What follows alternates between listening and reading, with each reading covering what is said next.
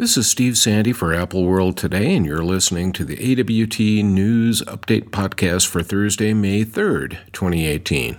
In case you missed yesterday's AWT News Update Podcast, well, there was no AWT News Update podcast. Sorry about that. On Tuesday, we had a story about a young woman who credited the Apple Watch for saving her life. Today, we've got a similar story. This time it was New York resident William Monzidelis who was at work at his family bowling alley business. Monzidelis became dizzy and went to the bathroom, where he noticed that he started bleeding. Almost immediately, his Apple Watch told him to seek medical attention immediately. Monzidelis took his symptoms and the notification very seriously, and he had his mother drive him to the hospital. While on the way to the hospital, Monzidelis had seizures and was bleeding from his mouth and rectum. During that half hour drive, Monzidelis was going in and out of consciousness and ended up losing almost 80% of his blood.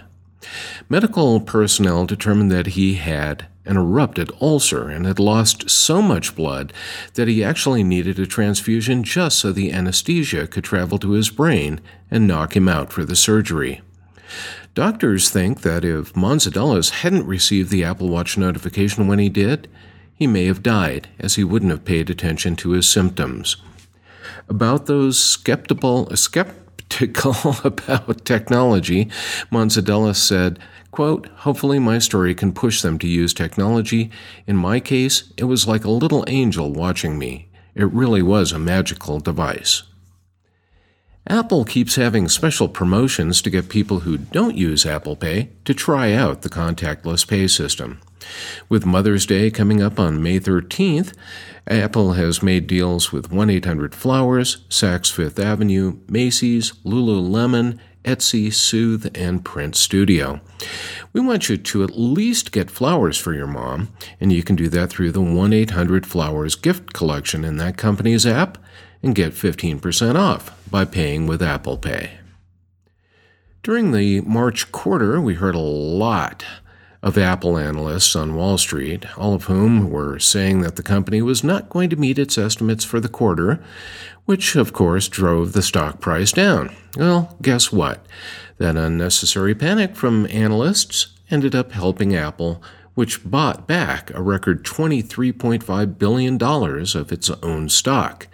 It was able to grab up the shares at a bargain price thanks to the financial analysts who were absolutely sure that Apple was going to kill the iPhone 10. One other thing that we learned after Tuesday's Apple earnings call was that the company is bucking the trend of falling tablet market share, with almost 9.1 million iPads sold in the first quarter of 2018 alone and a market share of just below 30%. The iPad Pro sold 10 or 1.8 uh, million units and has the top spot in what's uh, now called the detachable tablet market. That is, tablets that uh, generally use a Bluetooth or smart connector or other connector keyboard. IDC, which announced the figures in its worldwide quarter uh, tablet uh, tracker report thinks that the launch of the new iPad during the quarter should prove to be quite lucrative in the coming, coming quarters. That's all the news for today. You can join me tomorrow afternoon for another edition of the AWT News Update.